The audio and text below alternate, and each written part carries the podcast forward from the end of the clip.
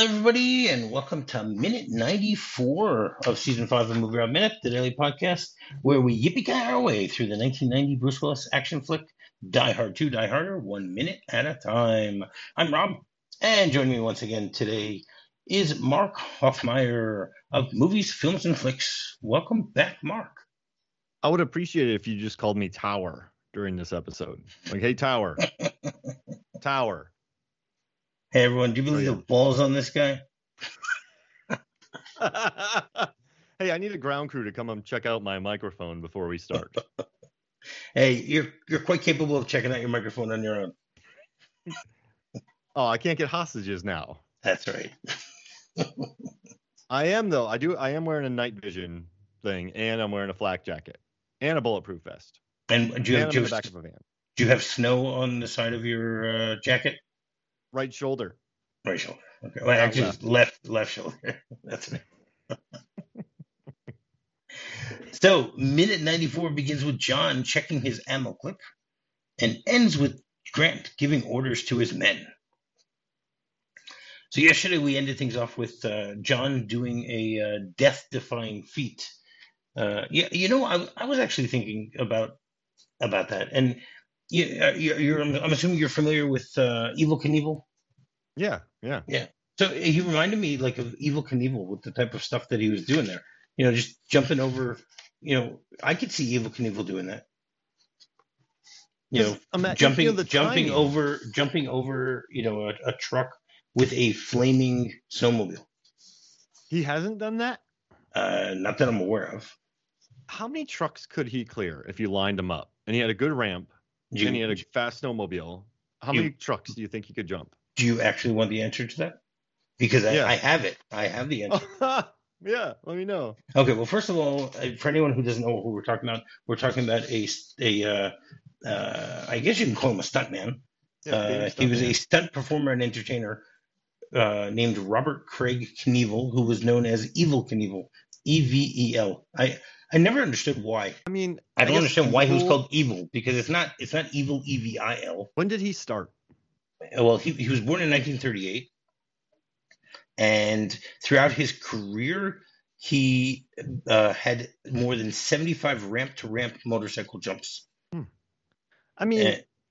it was quite conservative back then. So if you add the I in there, people are like, I'm not going to go watch an evil person do something, right? They're not going to be like, who's this evil person? Uh, oh, no, it's an E. It's not an I. It, it just rhymes. He's not really evil. Oh, okay, that's fine. That's right, Yeah, Doctor Evil. He was maybe getting ahead of potential complaints by being like, I'm not evil because I have an E and not an I. That's what yeah, I would do. I mean, I tried trying looking up to figure out why he was called Evil, and I, I never was able. He adopted that as his nickname, but it doesn't didn't really say like what it means. You know, Evil so Knievel. I don't know. It His just sounds good. Evel Knievel. yeah, It's better than Hank, or it's better than Roger Knievel. Knievel. Rob Knievel. You know, that- you're right. Mark Knievel. Mark Knievel. Right. Uh, Mark like a Knievel, maybe. Uh, Mark Knievel. Uh, bless you. Uh, so his his most famous uh, stunt was an attempt to jump the fountains at Caesar's palace, which he didn't manage to do. He never was able to do it. He tried a few times, but he he broke uh, uh, hundreds of he had, he had more than he had hundreds of bone fractures throughout his career. Most of the time, he would just land incorrectly and just break bones. But people people just really liked the fact that he was attempting. You know, he even tried uh, jumping across the Snake River Canyon, and you know the the parachute that he had malfunction, and he had he got injured from it. I mean, it's just unbelievable the the number of injuries this this guy had over over his career. But he does have some of the, or he at least held for a long time, some some of the the biggest records. You know of of these type of things. First of all, he set a record of sales record at the Houston Astrodome in 1971 because he sold over 100,000 tickets on back-to-back performances. Um, Wow. in 1971, he also set the uh, the world record for jumping cars. How many cars do you think he jumped over with his motorcycle? Uh, 45. Nin- 19. 19. And do you know how many years that that record stood? Remember, 19. this 1971, 27 years. Wow. Who It beat took- it? Uh, a man named Bubba Blackwell who jumped 20 cars in 1998. Wow. And then in 2015, a guy named Doug Danger uh, surpassed that with 22 cars. Jeez. And he actually used Evel Knievel's uh, Harley Davidson to to break that record in 2015. So that that's even cooler. You know, the fact that he was able to to to do that. what would your Um, stuntman name be? Rob. Ooh, Stuntman Rob? Because your movie Rob. probably. Yeah, that would that would more that would probably make sense. But but that reminds me too much of uh, what's his name, Stuntman Mike.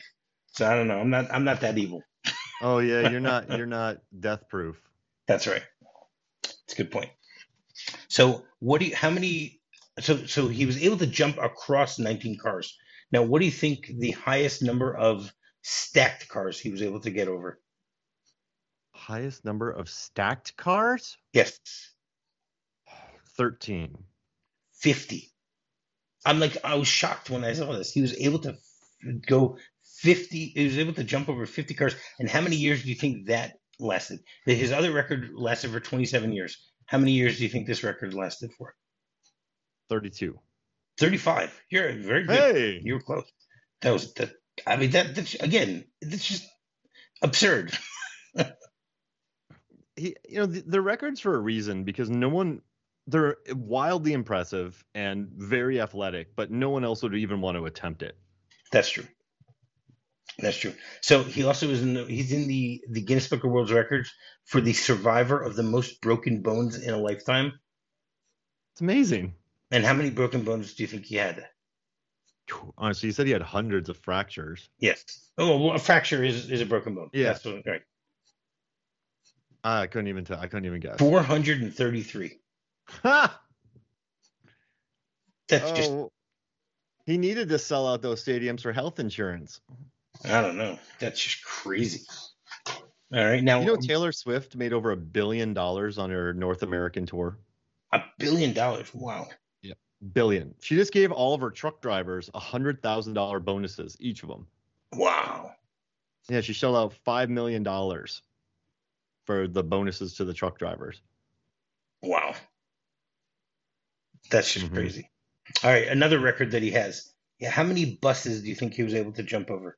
He did it at Kings Island in Cincinnati, Ohio. For those keeping track, Kings Island is where that Brady Bunch episode took place when they went to uh you know, that's one of my favorite Brady Bunch episodes. Have you seen that one? Where they where they go Uh-uh. to Kings Island and uh Oh. they they they misplace a a uh you know, Mike is there in order to uh you know do do a, a an architect deal and he has his uh you know his his blueprints in like a uh, I guess you can say like a poster holder or whatever it is and he and Jan get theirs mixed up and when he comes to present it at the you know to at his meeting he pulls out like a uh, Yogi Bear uh, uh, poster instead. So they have to get it there quickly and they they run across the park and they they basically you know they split up trying to find it and they're able to find it and they have to you know they they have a relay race you know like jan and marcia are running with it and then they ta- pass it off to to i think uh, uh, bobby and cindy and then they pass it off to, to peter and, and greg and then they, they pass it off to i mean they even get alice to, to run across you know the whole thing. It, was- a fun episode. I i the, the trivia that i remember this is that that uh, King, Kings Island had just opened up like a year or two before, and the day that they filmed, all the people were really pissed off because they kept, you know, letting the Brady's cut line, cut the line in order to, to film all the shots that they needed to do. So, so people were cursing out the Brady's. Ah, So yes, Kings Island. Sorry, I, I got off on a little bit of a tangent so there. Kings Island. How many? buses? No, not school buses. Greyhounds. Greyhound buses. Greyhound buses. So it was 19 cars he was able to jump. Mm-hmm. So if you do the math, 14 or 15. 14. Perfect. Yeah. That's great. That's great, Mark. 14. And that lasted for how many years? 14. 24. Right. And Bubba Blackwell uh, did it in 1999 with 15, Wow. Bubba Blackwell's a beast. apparently. Well, apparently, I, mean, Bubba Blackwell. I have absolutely no idea. no clue. Um, he also helped uh, most of the, the this this Kings Island event had the highest viewer rating in history of ABC's Wide World of Sports. Wow. Yeah. And Evel Knievel featured in seven of the ten highest rated episodes of that show, ABC's Wide World of Sports. That's fun. hmm Hey, Bubba Blackwell is still alive. Oh wow. Okay, it makes sense. Dang. And That's a beast. yeah. Now now here's here's another thing. You've you've heard the the phrase jump the shark, right? Yeah. Okay, where they talk about for for TV shows Happy days. Happy Days. That's right. So, um, Evel Knievel actually was supposed to jump a, a tank of live sharks on January 31st, 1977. But uh, it, during the rehearsal, he lost control of the motorcycle and he crashed into a cameraman and broke his arms. Oh, So he wasn't he wasn't and and he actually uh, caused eye dam- damage to the cameraman. Oh, 'cause the thing probably bounced back and hit him. Yeah, and apparently, you know, he was so upset that it took took 20 years for that footage to to be used somewhere that people could see it. And Hmm. in that same year, so Happy Days decided that that uh, you know they would have Fonzie do a similar trick on water skis, you know, and that's where we all know of the phrase "jump the shark." Hmm. So you see, Evel Knievel created the the idea that TV shows can jump the shark. And then wipe out cameramen. That's right. Um, Uh, the, the cameraman turns out that he was okay in the end. He didn't lose his eye, eyesight or anything like that. So, so all is for the best. But yeah, He's got a. I hope he got a fat paycheck. probably Evel Knievel, uh, you know, uh, gave him a little bit of money here on the side. Who knows? Yeah, yeah. Right. So, okay, back to Die Hard 2. So John crawls over to the to, to to the to the gun and pulls out the the magazine and looks at it and he goes, "Oh, Jesus Christ!" And it, it's great the way that they do this. That that we actually see that John has figured something out, but he hasn't. He isn't telling the the the viewers yet what what we're seeing. We know that, Blanks. that he doesn't do that. no, he goes, oh crap, blanks. you know, but but he he does have a quizzical look on his face, like he's trying to figure out why they would do it. You know, so it's a good thing they don't have a little bit of time to try and figure it out. You know, and and he's got snow on on his jacket too, and on his face, Finally. and on his face. Yeah, they're actually dropping the snow on him here. If it was Samuel Jackson, he would be like, "Mother effer!" Like that's what he would say That's if right. he saw That's those right. bullets. That's true. And the funniest thing, and I can't figure this out, is, is that John is now holding in his hand two clips, one that has blue and one that has red. Where did he get the one with the red? Wait, wasn't wasn't that attached to it? Didn't they have two clips attached to each other? No, it was two blue clips. Oh, It's the blue clips are taped together and then the red clips are taped together. so did you finally find a mistake? Uh, it looks like it, but it's very strange. Like where, because we never see him pull it out somewhere. We see him pull pull the the blue clips out of the gun, and he's looking at it. And then there's a close up of John, and then in the next shot we see John holding two clips in his hand, and one of them is red and one of them is blue. Did he have one in his jacket that he grabbed from somebody? It's possible, but we don't remember, oh, remember when he shot the guy? He grabbed his um, you got this he grabbed bag. his gun. So then he probably maybe put something in there in his jacket.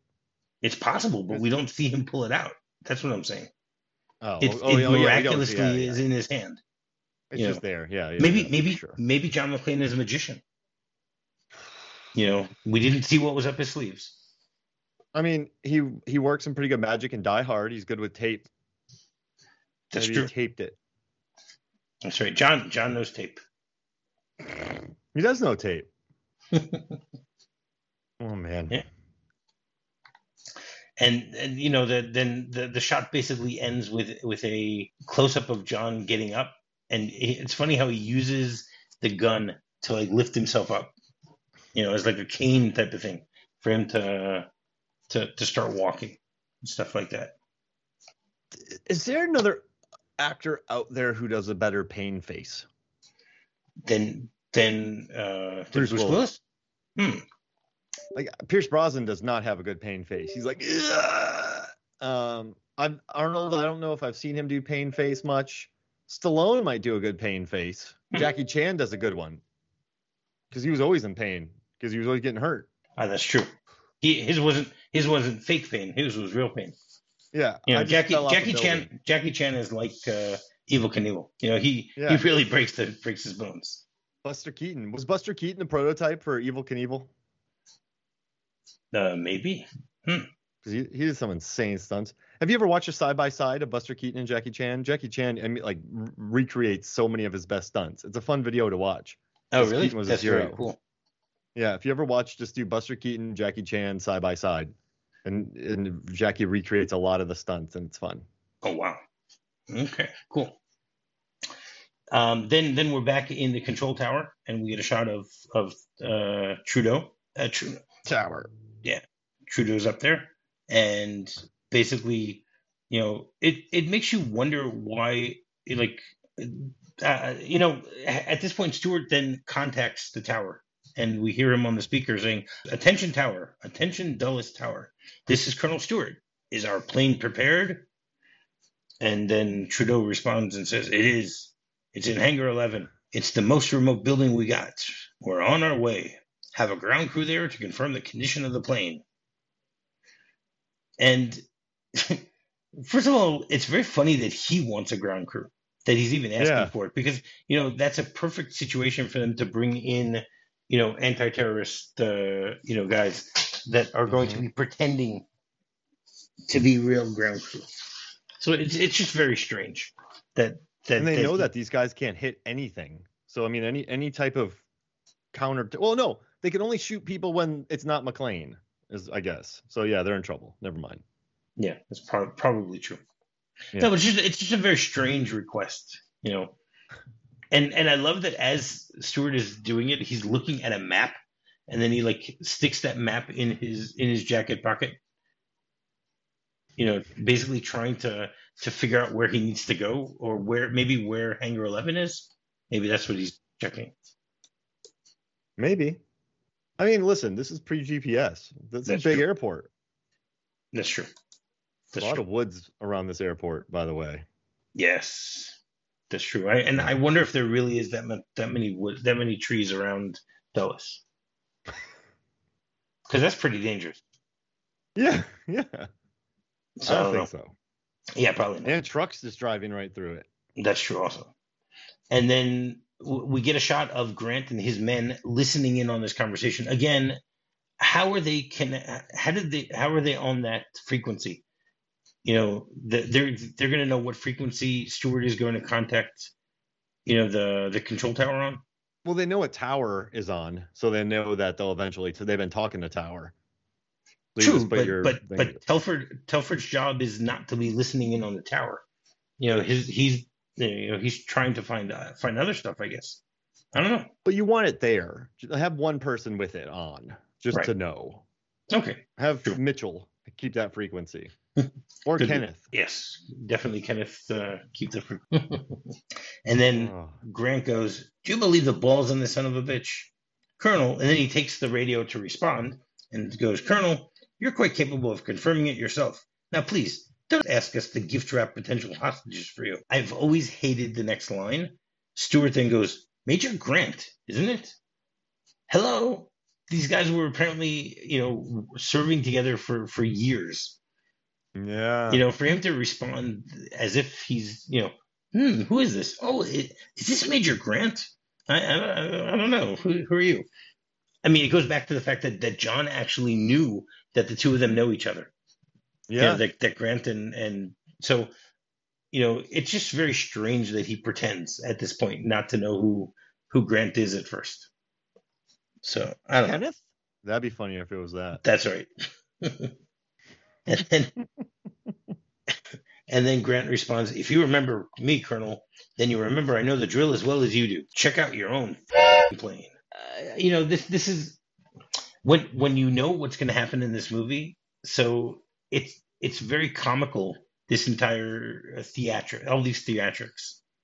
You know, I I always wish that I could you know go back and see movies for the first time to see to try to remember what my reaction is for certain things that I didn't know at the time. Like how how do people react when they first see this scene, thinking that Grant is is on is a good guy? Mm-hmm. You know, because it's not theatrics of what he's doing when you think that he's on the side of right. But once you know what he's doing, it's very hard to unhear the the, the theatrical tone in in you know in his speech. Yeah, they're they're hamming it up. Yes, But we don't know that though. correct. But that's what I'm saying. You, it's it's hard to to put yourself in that position. But why else even have this guy here? Unless you're gonna the rock him. Remember the the team from the Rock with Michael Biehn? And Yeah. They all just get wiped out. hmm Unless you do that with them. This is a crazy plan, movie Rob. Or Oh, should I say sure. stuntman Rob? This plan is nuts. We don't have to go into it, but geez Louise. There's a lot. Like there's a lot of work going on here. And a That's lot of theatrics. That's right. And and they and we never really figure out their their idea for how they're going to completely get away and that nobody's going to have to run after them. You know, Hans Gruber had a plan that everyone will think they're dead and that's it. Here, Mhm. everyone will know that these people were traitors and did what they did and now they're, you know, on some tropical island. And that's it. But we don't know where they are and we're not going to be able to get to them. It's very, it's So- very, but it's so many movies though. I mean, that's Con Air. That's a lot of movies. Like we're gonna be on a non-extradition island. It's gonna get boring pretty quick. Yeah. If you're wanted by the entire, like anywhere, like you can never go back to the states. You're just gonna be on an island for the rest of your life. Like a hundred of you, mercenaries. I mean, I guess you could go work for other mercenaries. Well, then you can't because you can't leave. I want a movie about that. People who pull off the biggest heist ever and everyone knows who it is, but they end up on a non-extradition island and they're just bored. And they, like these horrifyingly bad criminals open up a bar and they have to like run a restaurant. That's the that's the Yeah. movie I want. Okay, that, that makes sense. I, the question is whether it'll be a boring movie or not. You know, No, no. Is- It'd be like isn't that- cocktail. isn't that more or less what, what the Expendables is? Come on. No, but there's no action. It's just them like there's 30 of us here. We killed hundreds. Hundreds. Because of plane crashes and everything. Like we're murderers. We killed a lot of people. And now we're on this island and we can't get sent away. So the islanders don't like them. They're bored. They can't board a plane. So like I guess we'll start a legitimate business, like a fish and chip shop. Hmm. And it just fails Yeah. miserably and then they have to learn how to become central like a core part of the community and become good again and give out free tacos it's the movie well. I'll, I'll I'll leave that to you. You can you can write that script. oh it's already done i just wrote it Oh, okay. but as long as they have free tacos, that's okay. yeah, yeah, yeah. That's that's the kicker here. Everyone wants free tacos exactly. Mm-hmm. you know, the, so again, it's it's just funny watching the theatrics here, and and we see a shot of of Stuart basically smiling, and he smirks at Khan, you know, during this conversation because they're the only two people who really know what's going on. Do you do you think Esperanza knows at this point that that the the guys in blue light are with them, or not yet? because later on when he sees it he's like oh That's right. So he still thinks that you know it's it's funny that that that they're keeping him in the dark. Yeah, I, I mean, maybe maybe he's onto it, but he doesn't want to admit it yet. But yeah, because he seems quite happy when he finds out. Right. So yeah, yeah, It's true. And then Grant slams the the uh, the the the intercom on, onto the to the radio, and then turns to his men and goes, "We move out in five minutes. Flak jackets for everybody. Body body armor for the assault team. Night scopes." And then he gets cut off. Yep. You know. So again, a, a lot of theatrics here. Some of it works. Some of it doesn't work. You know, but uh, I, I I like how they do it though. Mhm. Makes sense. Um, okay, you have anything else for this minute before we get into uh, into into the, the script? Let's script it up. All right. Actually, I want to mention one last thing here. That that you know, not only you, you mentioned before that this plan is just really crazy and stuff like that, but but not only do they need to plan the real stuff, they need to plan the fake stuff. You know, like they need to plan what they're going to do to pretend that they're on the the side of right. You know, like even Yeah. for him to make this comment right now, telling all his men. You know, uh, get ready in five minutes and flak, ta- flak jackets and, and body armor and all that stuff. You know, it's just you know, this is all theatrics just for who? I mean, Carmine isn't next to them right here. I think I think tomorrow maybe he'll he'll tell Carmine what to do. But They have but here one person with them. that, that's right. The- It's for it's all to, to fake out Telford. That's it. you know, it's like how do you how, you know what do we need to do in order to fake out Rebecca De Mornay's husband? You know, let, let's figure that out. That's what it comes down. All right, so the, the script actually has some some interesting changes here also, and it says John paws through the snow looking for the assault rifle and finds it. The stock broken. McClane pulls off the clip. He peels off a round into his hand, then another. There's paper weighed uh, where brass should should should meet lead. Blanks, blanks. Reeling, he rummages in the snow, finds one of the soldiers' backpacks. More clips inside. First clip has live ammo. Second clip blanks. Camera pushes in on McClane in- until he looks at the red blue tape and makes the connection. Oh my God. And gets to his feet and runs. So I mean, it's I like the way they do it in the movie because they're they're trying to to hold off the the reveal. You know, it's going to take them a few more days to to give off this reveal, but you know, in in the script, the reveal happens right there, and I think I think it's more effective the reveal in the movie than the one that they use here in the script because in the script It's a good They're- reveal. they're telling us outright, but in the movie. It's it's him shooting uh, Lorenzo, Mhm. which which we'll get into next week about why John should probably be dead. But whatever, that that's a separate problem.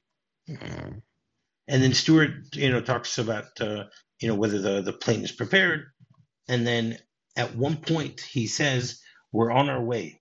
If there's another attempt to stop stop us like the one you just made, I will fire several Stinger missiles into your terminal. Do I make myself clear?" And then Trudeau says, "Quite clear. Good. Please have a ground crew there to confirm the plane's condition." You know, and then it says the army trucks have parked by the still intact church, church garage. In the background, uh, firefighters spray down the smoking ruins of the church. Grant uses the field radio Telford has set up in the back of the truck. And then basically the conversation continues and it's the same. Because remember, the church blew up in the script, Mhm. which, you know, would, would have been nice to see. But You Oh, gotta well. save money. that's that's what they were doing, saving money. All right, so every Thursday we have a segment called Aviation Thursday where my guests will give their top five movies related to aviation. It could be something that happens in an airport, something that happens on an airplane, in space, something like that. So, Mark, what have you got for us? Start with your number Right. five and work your way up. I watched a movie recently called Blood Red Sky. I wanted to put it at number five. It's about vampires on a plane. And so there's a, a plane, and eventually it lands. But the whole thing is about a vampire outbreak happens on a plane with a bunch of terrorists. And so it's just a cool vampire. It's like it's just vampires on a plane. And then like I don't I don't want to give away a lot, but it's just a fun claustrophobic horror film that Okay, I I- a lot. I got to tell you, you were not the first person to list that movie It's on your fun. top five. Yeah, Yeah, it's a lot of fun. And then four is Hot Shots. It's one of my all-time favorite comedies. Charlie Sheen is perfection. There's a scene where an airplane goes upside down and all the like tchotchkes from the airplane fly and like hit the the the, the window of or like the the window of the cockpit, I guess. Like just all the crap. Just that's a hilarious movie. I think Hot Shots is just one of the the funniest movies I can think of. I would get fired if I didn't bring this up, but Con Air is my number three. I dedicated way I think- Jay I think Jay's Jay, going to uh, fire you for putting it at number three. Jay Blewett and I dedicated way too many episodes to it, but it was still a lot of fun. Number two is is Snakes on a Plane. It was directed by David R. Ellis, who is a second unit director of Deep Blue Sea, and it stars Samuel L. Jackson on a plane with poisonous snakes. Famously got like the R-rated cut. It was supposed to be the next best best big thing, according to the internet. It wasn't really, but it's still just a fun concept with Sam Jackson fighting snakes on a plane. Yeah. And it's incredible. And number one, not overall, but I watched it this year, and it's called Plane, and it stars Gerard Butler and Mike Colter, and it is such a refreshing blast of like 1990s, 1980s action film. Gerry Butler's super chill in it. Mike Colter's just a legit like killer in it. The plane scenes are really stressful. The shootouts are stressful. It's a very simple, plotted film with likable, smart characters and a lot of tension. I mean, this movie hits above its weight. It's a very fun, very economical, straightforward action film. Now, I'm not saying it's it's not Die Hard, but it's it's so refreshing and just how it gets from point A to point B to point C that it's like it's still it's in my top five of 2023. Like my wife and I love it. It's just a fun movie called Plane. So that's my number one. All right, very cool. All right, so Mark, you want to once again tell people where they can find you? Yeah, movies, films, and Flix. Movies, films, and FLIX, and then Deep Blue Sea the podcast, and then just look for me on social for all those those places. All right. And finding me is very simple. Just do a quick search for MovieRob Minute. You can find me on Facebook. You can find me on my website, movierobminute.com. And you can find me on Twitter. So, Mark, you feel like coming back in tomorrow to see what happens with these guys uh, that are going to be putting on flak jackets and body armor? My name is Tower, Stuntman Rob. You got to call me Tower. Okay. So, Tower, would you like to come back tomorrow? Look at the balls on this guy. Look at you asking this. Yeah, of course. I'll be back. I'll be back. But I need someone to check my mic. All right, no problem. But uh, as long as you promise not to use them as hostages, how's that? Yeah, I'll send the guy over if it, if if you promise. I won't do it again. Okay. All right. Good. All right. So until tomorrow, yippee ki If you're fond of sand dunes and salty air, quaint little villages here and there